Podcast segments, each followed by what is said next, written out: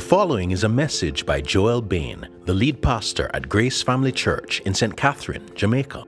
To learn more about Grace Family Church, visit gracefam.church.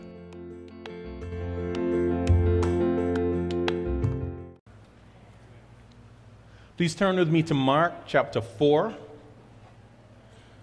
We're going to be focusing on verses 1 through 20. Next week, you'll hear from Sheldon as he continues in this chapter, and then from Sean, and then, God willing, it's our plan to take a bit of a break from Mark after that and explore a few other things for a couple of weeks. Then probably return to Mark, again, God willing, dependent on what's going on, return to Mark as we head towards Christmas. So we have been journeying with the gospel writer for several months now. Right at the start of our journey, I explained that the Gospel of Mark is a bit like a play. The scenes are vivid, and we find ourselves moving quickly from scene to scene as Mark piles on the action. But much of this chapter is a bit different. It's a bit of an interlude in the midst of quickly changing scenes. I see we have a fan of Mark back there somewhere. Hey. Yeah, I like Mark too. Yeah, so this chapter becomes a kind of interlude in the midst of quickly changing scenes. Here, Jesus literally sits down in a boat to teach the crowds. Here, Mark gathers some of Jesus' teaching and presents it to us, his readers. If you're at chapter 4, just run your eyes over the chapter just for a little bit. This section between verses 1 and verse 34 is the second longest teaching section in the whole book. The longest one is found in chapter 13. But this interlude is not an intermission. It's not an ad break that we should fast forward through or drag the progress bar to skip over it and get back to the action. As Mark relates the story of Jesus' teaching, Jesus calls his audience to give him their attention. And Mark is repeating that demand for us, his readers. Mark is focusing our attention on some of what Jesus taught. And he's doing so because the messages here are critical if we're going to understand this book. We need to hear what Jesus says in this chapter if we're going to understand what we've been seeing in the Gospel of Mark and what we're going to come to see as we continue through this Gospel. So please give your attention to the reading of God's holy and precious word in Mark chapter 4, verses 1 through 20. Again, he began to teach beside the sea. And a very large crowd gathered about him, so that he got into a boat and sat in it on the sea, and the whole crowd was beside the sea on the land. And he was teaching them many things in parables. And in his teaching he said to them, "Listen, behold, a sower went out to sow. And as he sowed, some seed fell along the path, and the birds came and devoured it. Other seed fell on rocky ground, where it did not have much soil, and immediately it sprang up, since it had no depth of soil. And when the sun rose, it was scorched, and since it had no root, it withered away. Other seed fell among thorns, and the thorns grew up and choked it, and it yielded no grain. And other seeds fell into good soil and produced grain, growing up and increasing and yielding 30-fold and 60-fold and 100-fold. And he said, "He who has ears to hear, let him hear." And when he was alone, those around him with the 12 asked about the parables. And he said to them, "To you has been given the secret of the kingdom of God. But for those outside, everything is in parables, so that they may indeed see, but not perceive, and may indeed hear, but not understand, lest they should turn and be forgiven." And he said to them, "Do you not understand this parable? How then will you understand all the parables? The sower sows the word. And these are the ones along the path where the word is sown. When they hear, Satan immediately comes and takes away the word that is sown in them. And these are the ones sown on rocky ground, the ones who, when they hear the word, immediately receive it with joy. And they have no root in themselves, but endure for a while. Then, When tribulation or persecution arises on account of the word, immediately they fall away. And others are the ones sown among thorns. They are those who hear the word, but the cares of the world and the deceitfulness of riches and the desire for other things enter and choke the word, and it proves unfruitful. But those that were sown on the good soil are the ones who hear the word and accept it and bear fruit, 30-fold and 60-fold and 100-fold. Do you know any good storytellers? No, not everyone can tell a story well. I mean, if you're not a good storyteller, we're not going to single you out this morning. But I have a few friends who were made to tell stories. I've often suggested to them that God puts them into particular circumstances just so they can tell the story. When I hear them tell stories of everyday life, it's hard to believe that the rest of us have similar experiences. But then sometimes the magnificence and the magnitude of their gift becomes clear when we share a day together, when we share an experience together, and they tell the story, and it's so compelling, whether hilarious or insightful or heart-wrenching. Once upon a time, a king came to earth to tell stories, and the stories contain the mystery of eternal life. So says Jared Wilson in his book on Jesus' parables, stories which have quite rightly attracted the attention of both regular readers and scholars. The living Word of God, the maker of language, the one who is the center of the story of reality, came and gathered a crowd of regular people and told them stories. Jesus' parables ranged from proverbs to scenarios to complex narratives. They were simple yet profound. The scenes featured the stuff of this world, yet they reveal insights about the stuff of the new world that was breaking in on the old. One of the dangers that we can face, however, is that our familiarity with the parables can dampen the intrigue. Many of us have been here and read that, and we need the help of God's Spirit to hear with refreshed ears. You see, there's treasure to be found here. In this parable, God is concealed and He is revealed. He is concealing and revealing. Jesus is hidden and made known, and He's hiding things and making things known. The nature of true discipleship is buried, and it is bursting forth. This text unfolds quite neatly in three parts, and those parts will guide us as we look at it. The presentation of the parable, the mystery of parables, and the explanation of the parable. So Mark first relates Jesus' telling of the parable to the crowds. Then he jumps forward to when Jesus was alone with His disciples, and they ask Him about His teaching in parables, which is quite a remarkable and unsettling conversation. Finally, he explains the meaning of this particular parable. So let's settle into this story, and with God's help, let's seek out its substance. First then, the presentation of the parable. Once again, Mark is painting for us a detailed and a specific scene. Jesus is teaching by the sea yet again, and a very large crowd has gathered yet again to hear Him. So the crowd management plan was for Jesus to sit in a boat a little bit away from the shore of the sea, which Sheldon pointed out to us rightly, and it becomes very relevant now, was actually a lake. Now, if it was the sea, there would be the tide and it would be loud, but a lake, when the weather is fine, is just flat. Apparently, to this day, there's a bay near enough to the town of Capernaum where the slope of the land rising from it causes it to act as a natural amphitheater. So several thousand people could be on the shore and hear someone speaking from a boat. Go figure. Jesus is continuing to prioritize preaching the word, just as He has since the beginning of His ministry. And Mark has given us no reason to think that His message has changed. It is still what was summarized for us in chapter 1, verses 14 and 15. He is proclaiming the good news of the kingdom of God.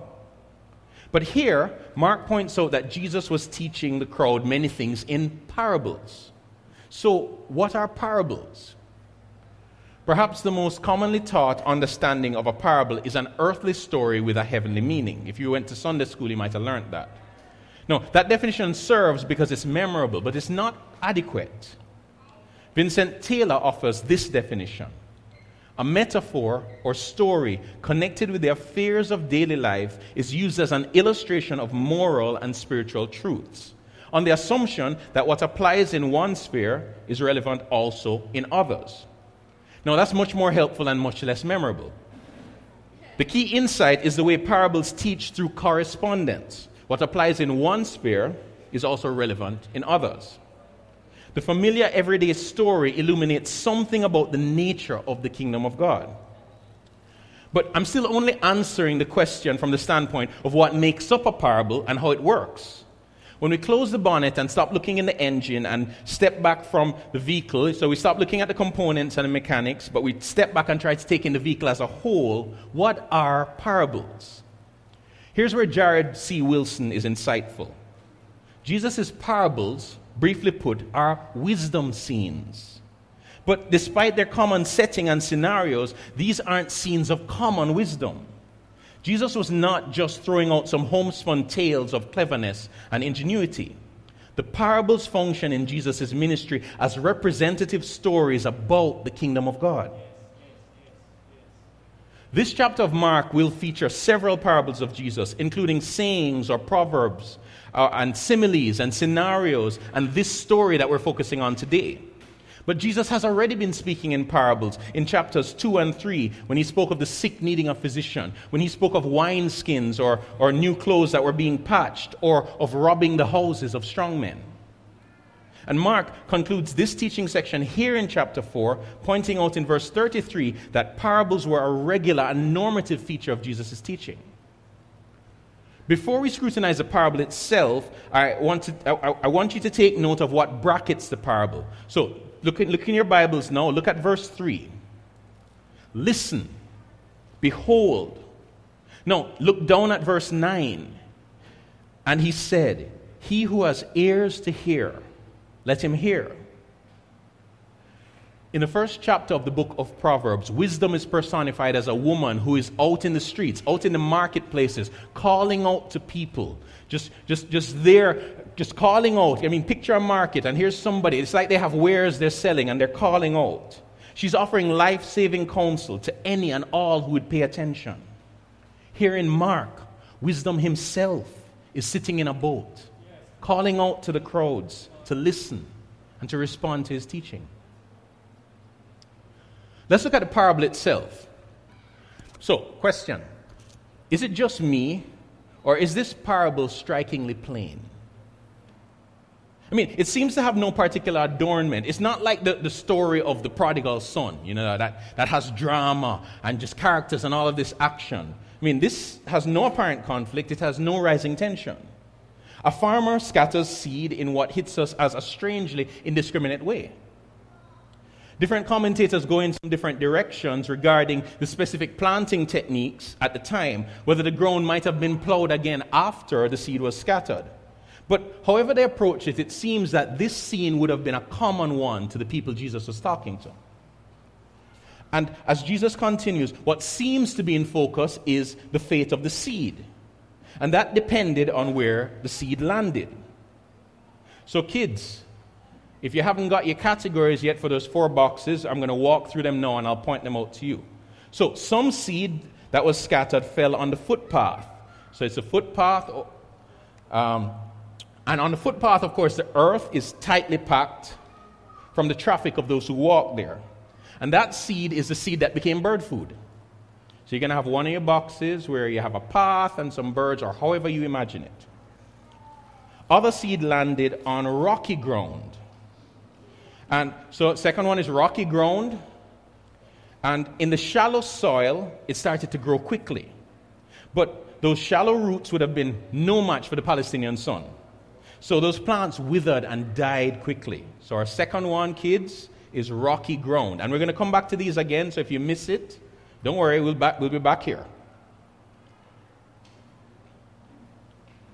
Other seeds still landed in thorny ground. So number 3 is thorny ground. Let your parents help you write in the titles. And though that seed grew into plants, it was choked and starved by the thorns, so it didn't produce anything. Lastly, some seed fell in good soil. So our 4th box will be good soil. And that seed produced grain with a yield varying 30, 60, up to 100 times what was planted. And that's pretty much the parable. Jesus puts a full stop on it by saying, "He who has ears to hear, let him hear," which is basically another parable. It's an encouragement to discernment, which we'll come to understand a bit better a little later on in the sermon. But you see what I mean about the parable? It's unremarkable. And the whole thing seems so mechanistic and impersonal. What could it be revealing about the nature of the kingdom of God? David Garland provocatively argues, the parable by itself has no meaning at all. A farmer goes out to sow and meets with failure and a good yield. So what? At first I was a little bit scandalized by Garland's cynical sounding comment. I mean, this is God's holy word, isn't it? But to be fair, he captures what I was wrestling with. And eventually I came to see what he was driving at. What makes this parable consequential is not the story itself, but your connection to the teller of the parable. What makes it matter is who you're rooting for, so to speak. The obvious point of sowing is reaping a harvest. If it doesn't matter to you what happens to the seed, then there's nothing to see here. But why is Jesus teaching in this way? Why stories and metaphors? I mean, he's gathered a crowd. I mean, what would PR advice be these days? Why not just make a grand announcement? If he's the long-awaited Messiah, why doesn't he just make that clear and call people to give him their allegiance? Jesus' ministry is unfolding in an unexpected way. So is his teaching. So there it is, the first parable told by Jesus at the sea. But Mark has more for us. He inserts here an illuminating conversation between Jesus and his followers that probably took place at the end of the day of teaching. Mark has given us another sandwich, much like we saw him do last week at the end of chapter 3. Let's look at the mystery of parables. Look at verse 10 with me. Alone probably indicates away from the crowds because Jesus isn't literally alone. He's surrounded by his inner circle, which included the 12, but also others who were following him. We heard a little bit about these others. They were mentioned briefly in chapter 3. And what they do now is they take the opportunity to ask him about the parables. That's our clue that Mark has inserted this conversation here to serve us, his readers. The disciples are intrigued and engaged with Jesus' teaching, but they're not getting it. At least they're not getting it completely.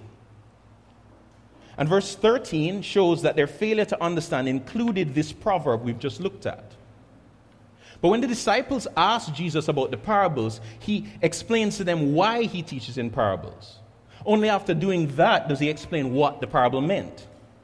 So pay very careful attention now to verse 11. To you has been given the secret of the kingdom of God, but for those outside, everything is in parables. Hold a second. We've been traveling along at a steady stride, but now we need to take some baby steps. There's something right here in verse 11, that we ought not to walk past quickly, lest we miss it.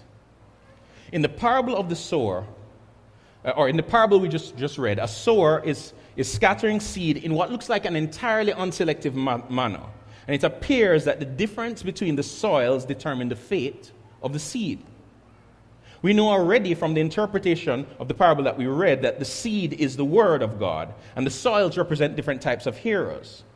So if we push that to where it seems to be going, Jesus is throwing God's word out to the crowds, and what's going to determine what the word does within them is how they hear and respond, right?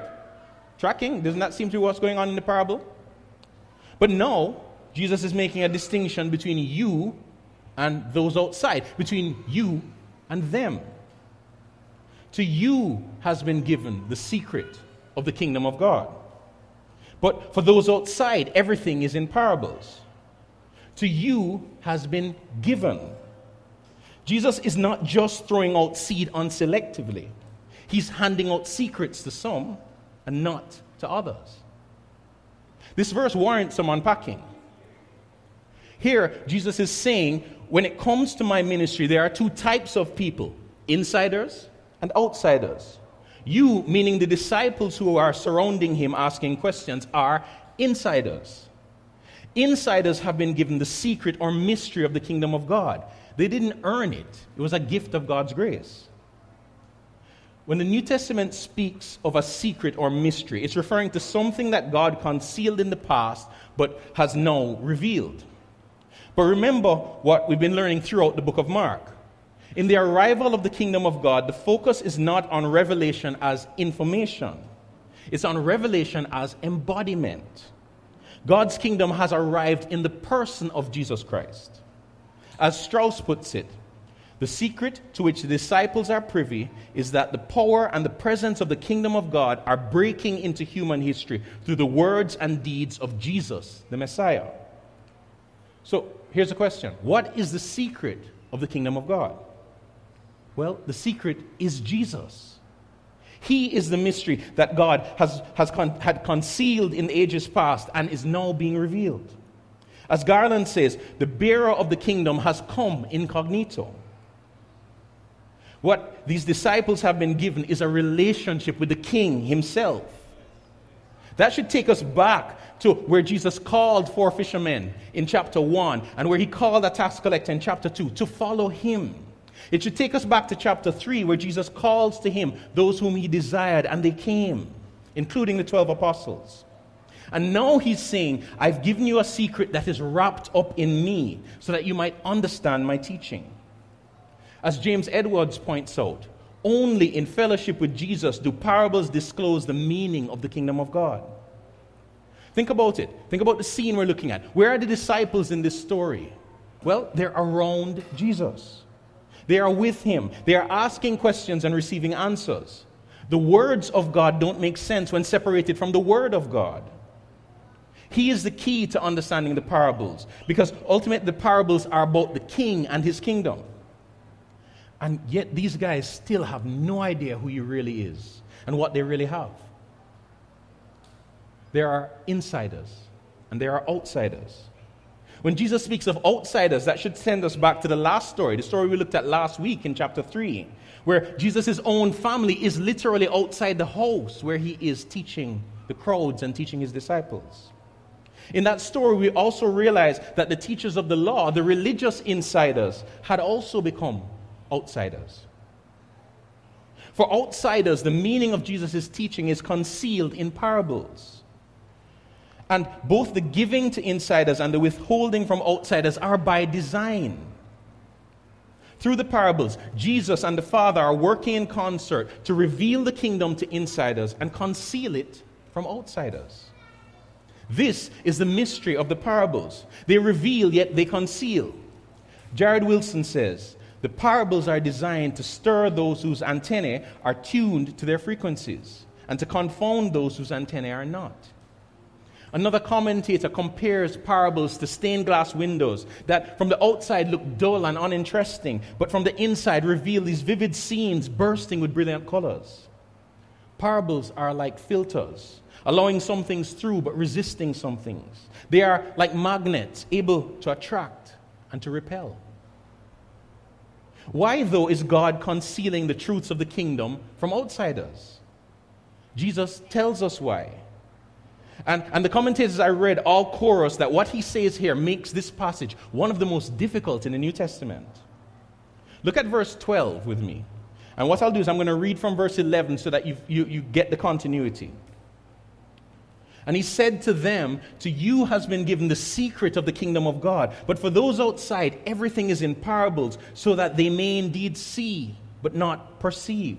They may indeed hear, but not understand. Lest they should turn and be forgiven.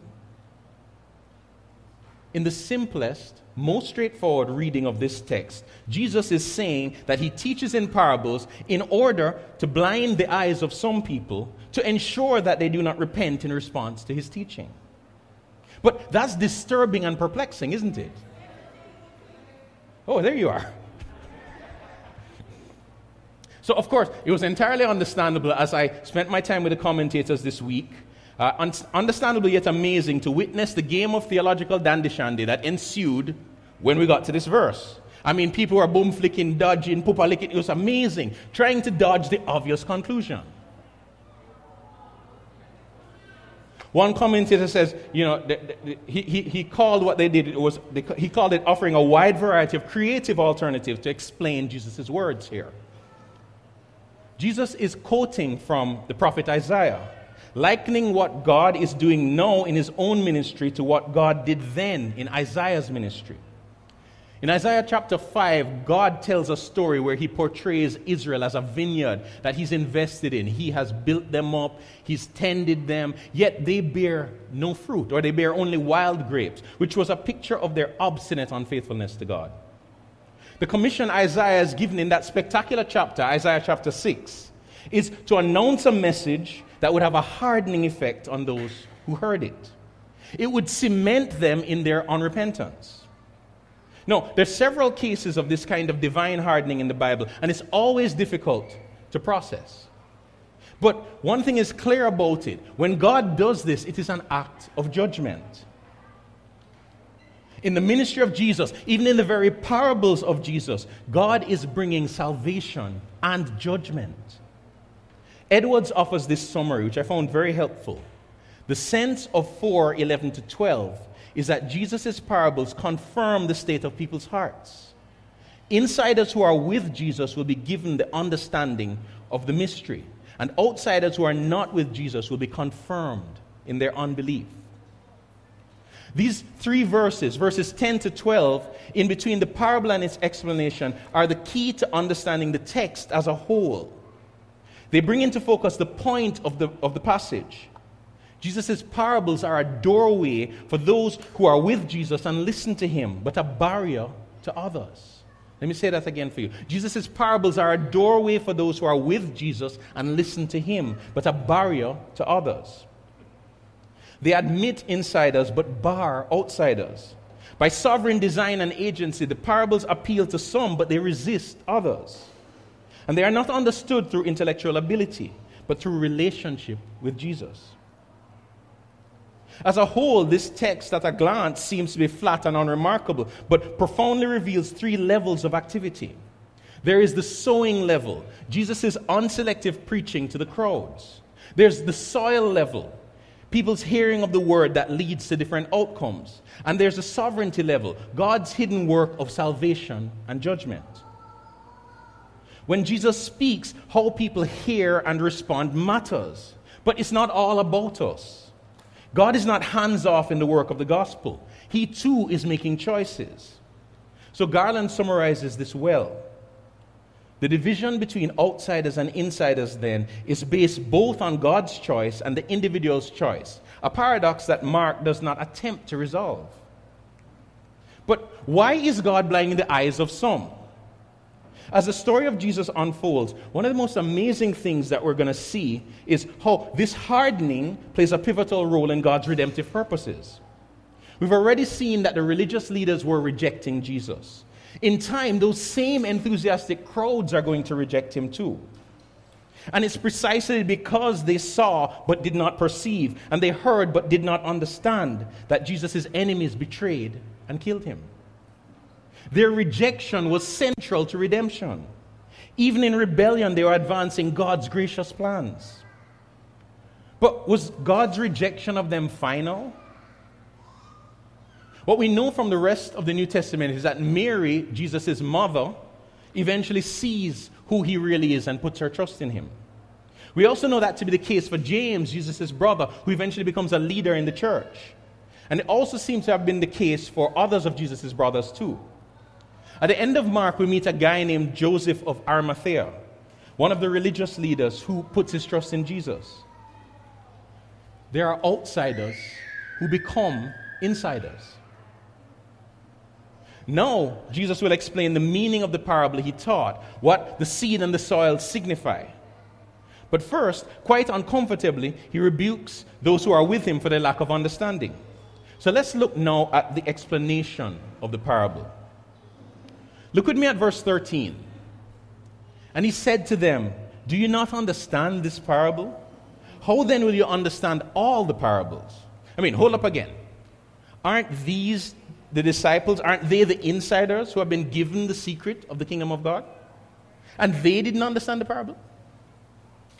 Mark is unashamed to portray the failures and the shortcomings of disciples. We're going to see this more and more as we continue our journey. Mark is presenting the disciples as imperfect people who struggle and are disappointing. They have been given much, but they still have so much to learn. And that's actually meant to encourage us. If they were struggling to understand too, then we shouldn't be ashamed of our own struggles, nor assume that they disqualify us. Discipleship is not about keeping our eyes on our own performance, but keeping our eyes on Jesus and continually coming to Him with our struggles. Jesus' second question indicates that in some sense, this first parable functions as a key that unlocks all the parables. Again, that's really troubling if we don't get it. So what are we to make of that? Well, in this one story, the parable of the sower reveals foundational truths about the nature of the kingdom of God. It speaks to who Jesus is, what Jesus is doing, why it seems to be failing in so many cases, and what discipleship looks like. And the other parables which follow will continue to unfold those same themes. This first parable frames discipleship as listening, as the hearing and receiving of Jesus' teaching that leads to fruitfulness. In that sense, as a parable about listening to the word, it is preparing us for the parables it precedes. When we understand it, it will shape how we listen to all the parables. We will not listen to them casually. We will instead lean into them. We will lean into Jesus. Thankfully, Jesus doesn't leave the disciples in their ignorance. He explains to them the parable. Despite their shortcomings, once again, He shows that He is what they need, and He is all they need. And here's what He explains. The sower sows the word. I've said this already, but it's worth underlying. The sower in the Gospel of Mark is Jesus, and the seed is His preaching. That's why Mark has placed this section of teaching here in his narrative. Mark has presented Jesus as God's chosen king, tirelessly proclaiming God's kingdom from town to town. Yet Jesus is increasingly encountering resistance and rejection. Mark wants us to understand that this was to be expected. As Eckhard Schnabel puts it, the parable of the four soils explains why Jesus' proclamation of the good news of the coming of the kingdom of God is not universally and joyfully accepted, but paradoxically met with puzzlement, lack of understanding, disregard, antagonism, and fierce resistance. So the seed then which fell on the path corresponds to those who hear but are unresponsive to the message because of Satan's agency. This reminds us that Satan is not just interested in possessing people. He's hell-bent on preventing them from believing the gospel. The seed which fell on rocky ground represents those who respond joyfully to the gospel but fail to endure the troubles and trials that come on account of the gospel. The seed which fell among thorns represents those who respond and appear to be growing, but the gospel is crowded out of the place of priority that it must be given by the worries of this life, by other priorities like chasing wealth or desires, which Jesus doesn't detail here.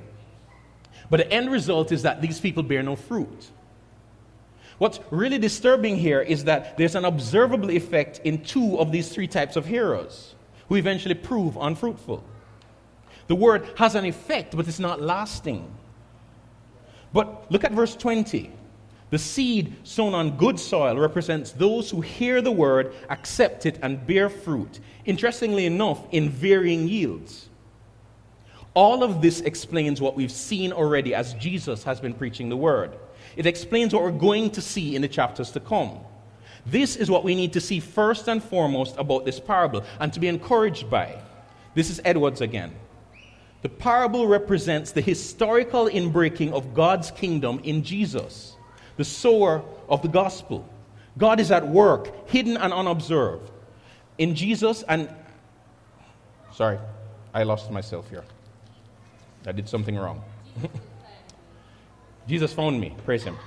God is at work, hidden and unobserved, in Jesus and in the gospel to produce a yield wholly disproportionate to human prospects and merit. So here's what we need to understand. Here's why Mark is sticking this right here. We're walking with Jesus, we're journeying with Him. And Mark wants us to know that the gospel will be preached. It will be rejected by many and appear to fail in the case of many others. But the good news is that there will be an abundant harvest. As the narrative of Mark progresses, what we're going to see is that Jesus is pulling these same disciples into his mission of proclaiming the kingdom of God. And we're going to see that all of us as disciples are pulled into that mission. This parable is meant to shape our expectations as we repeat the good news. Some will reject it. Some will respond but fall away or never bear fruit. But some will receive it and bear much fruit. Knowing that this is and has always been the nature of gospel ministry will protect us from discouragement. It will prepare us to be patient, and it will dissuade us from trying to manipulate people. But there's more here. This parable is a bit like a West Indian living in the first world. It's doing a lot of jobs. As I've already noted, is that allowed still? Can we say that? I'm sorry. I didn't know we couldn't say that. Okay. Well, preach on. Okay. As we've already noted, this parable is for us. It is for disciples. One of the ways that we can misunderstand this parable is by thinking it only describes how people come or do not come to a saving knowledge of Jesus. That the parable of the sower is about what happens when unbelievers hear the gospel. But if you've been journeying with us for a while, you should know better than that. The gospel by which we come to faith is the same gospel by which we mature and bear fruit. So every time we preach the gospel, this parable is in action.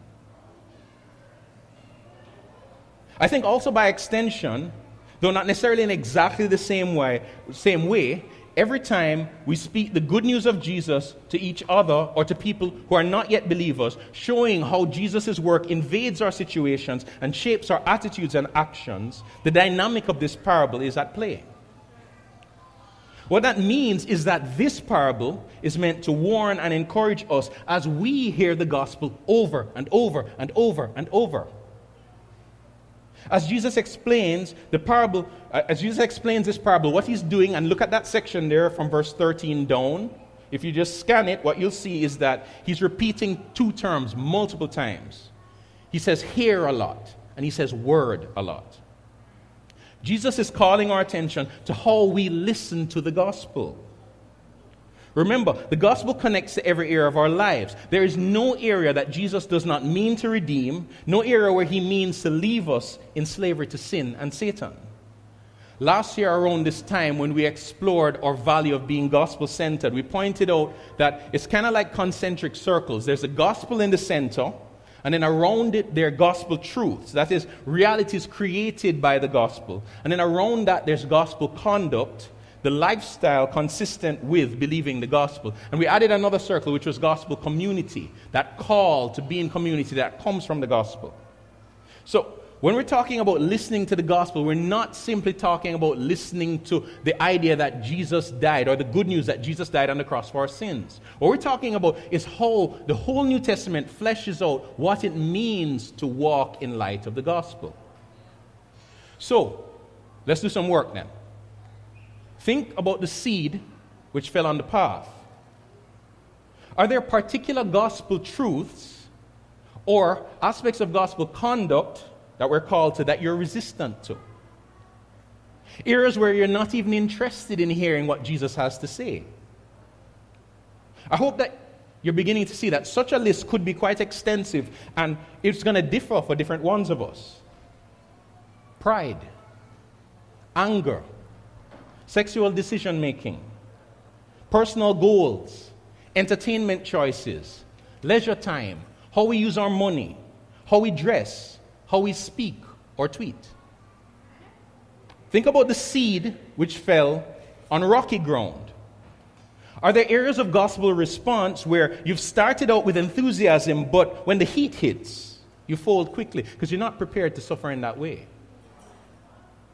Maybe it has to do with sharing Jesus with others, and you've had some bad experiences, so you are on the bench as far as you're concerned. Or even identifying yourself as a believer in certain company. Maybe it had to do with maintaining your integrity in a difficult situation. Or choosing to suffer by not taking revenge on others and treating them how they deserve to be treated. Maybe it's our tendency to choose ease over discipline. Think about the seed which fell among the thorns.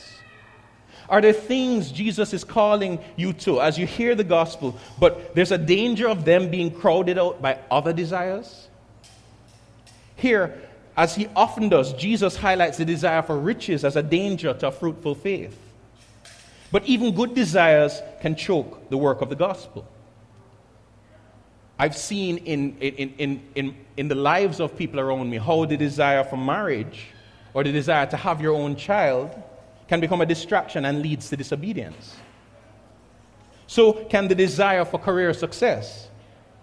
The worries that we carry about our lives, our loved ones, our future can choke the word. It's hard to listen attentively to the gospel when we are committed to worrying about everything the world around us worries about, rather than casting our cares on the one who cares for us. It's interesting that even the peace that we receive when we do that is in and of itself a fruit of the gospel. The point is, this parable calls us away from indifferent listening, uncommitted listening, and distracted listening, towards determined, serious, and persistent listening. Yet in all of this, it is not calling us to self-dependent listening. We are called to faithful listening, but fruitfulness does not ultimately depend on us. We depend ultimately on Jesus. In Him, in relationship with Him, the Father has given us the secret of the kingdom.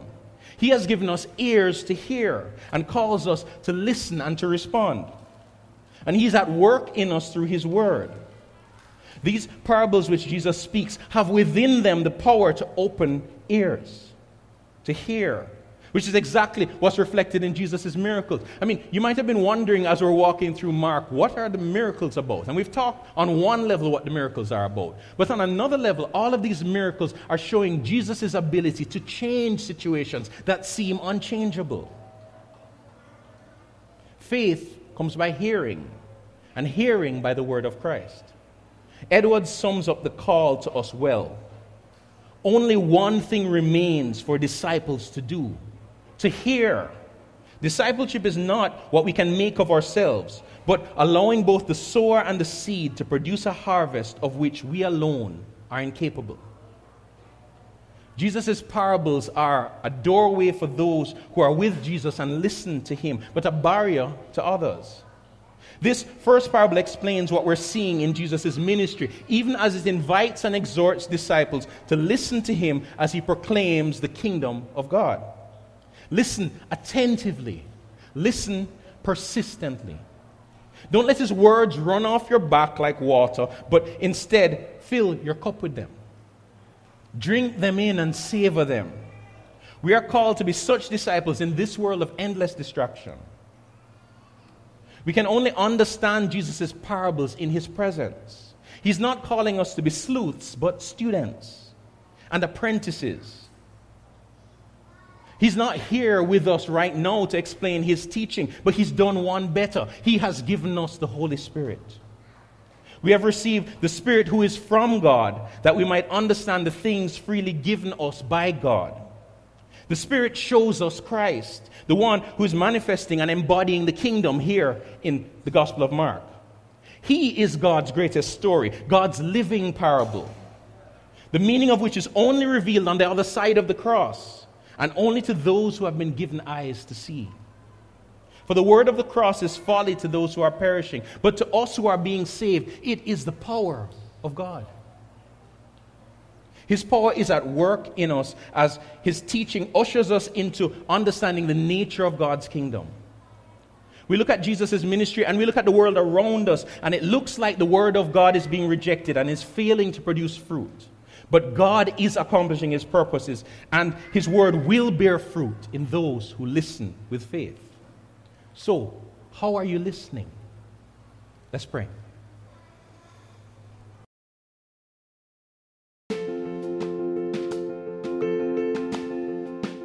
You have just listened to a message by Joel Bain, the lead pastor at Grace Family Church in St. Catherine, Jamaica.